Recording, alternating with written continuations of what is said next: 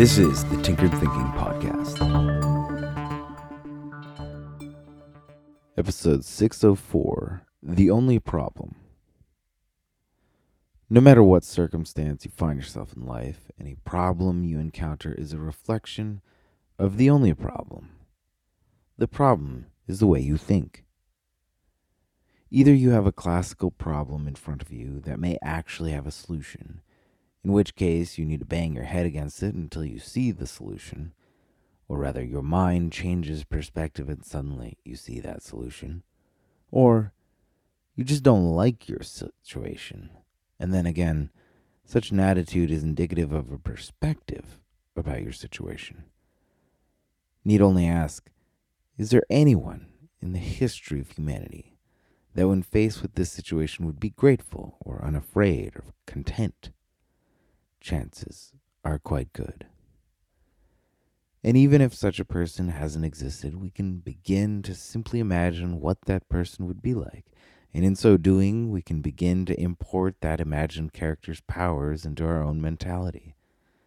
This imaginative trick might be at the heart of what good actors do. All problems in life fit into this two-part framework. But for what purpose? For progress or simply being content? In this case, it's either and both.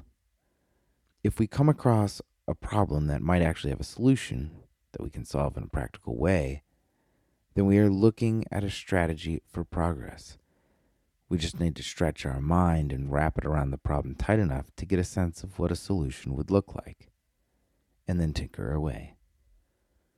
The second way our thinking can be the problem is when we can't change the situation, like being stuck in the middle of nowhere until the next bus comes along. In this case, our thinking needs changing in order to simply accept the situation and find peace and contentment in the absence of a problem that can be practically solved. Both circumstances place accountability solely on our own mind. We must simply first make up our mind to own this accountability. Any resistance, of course, is a problem in the way you think. This is the Tinkered Thinking Podcast. Thank you so much for listening. If you find the Tinkered Thinking Podcast valuable, there are many ways you can support it. You can review it on iTunes. You can share it on social media with your friends. You can blog about it or discuss it on your own podcast.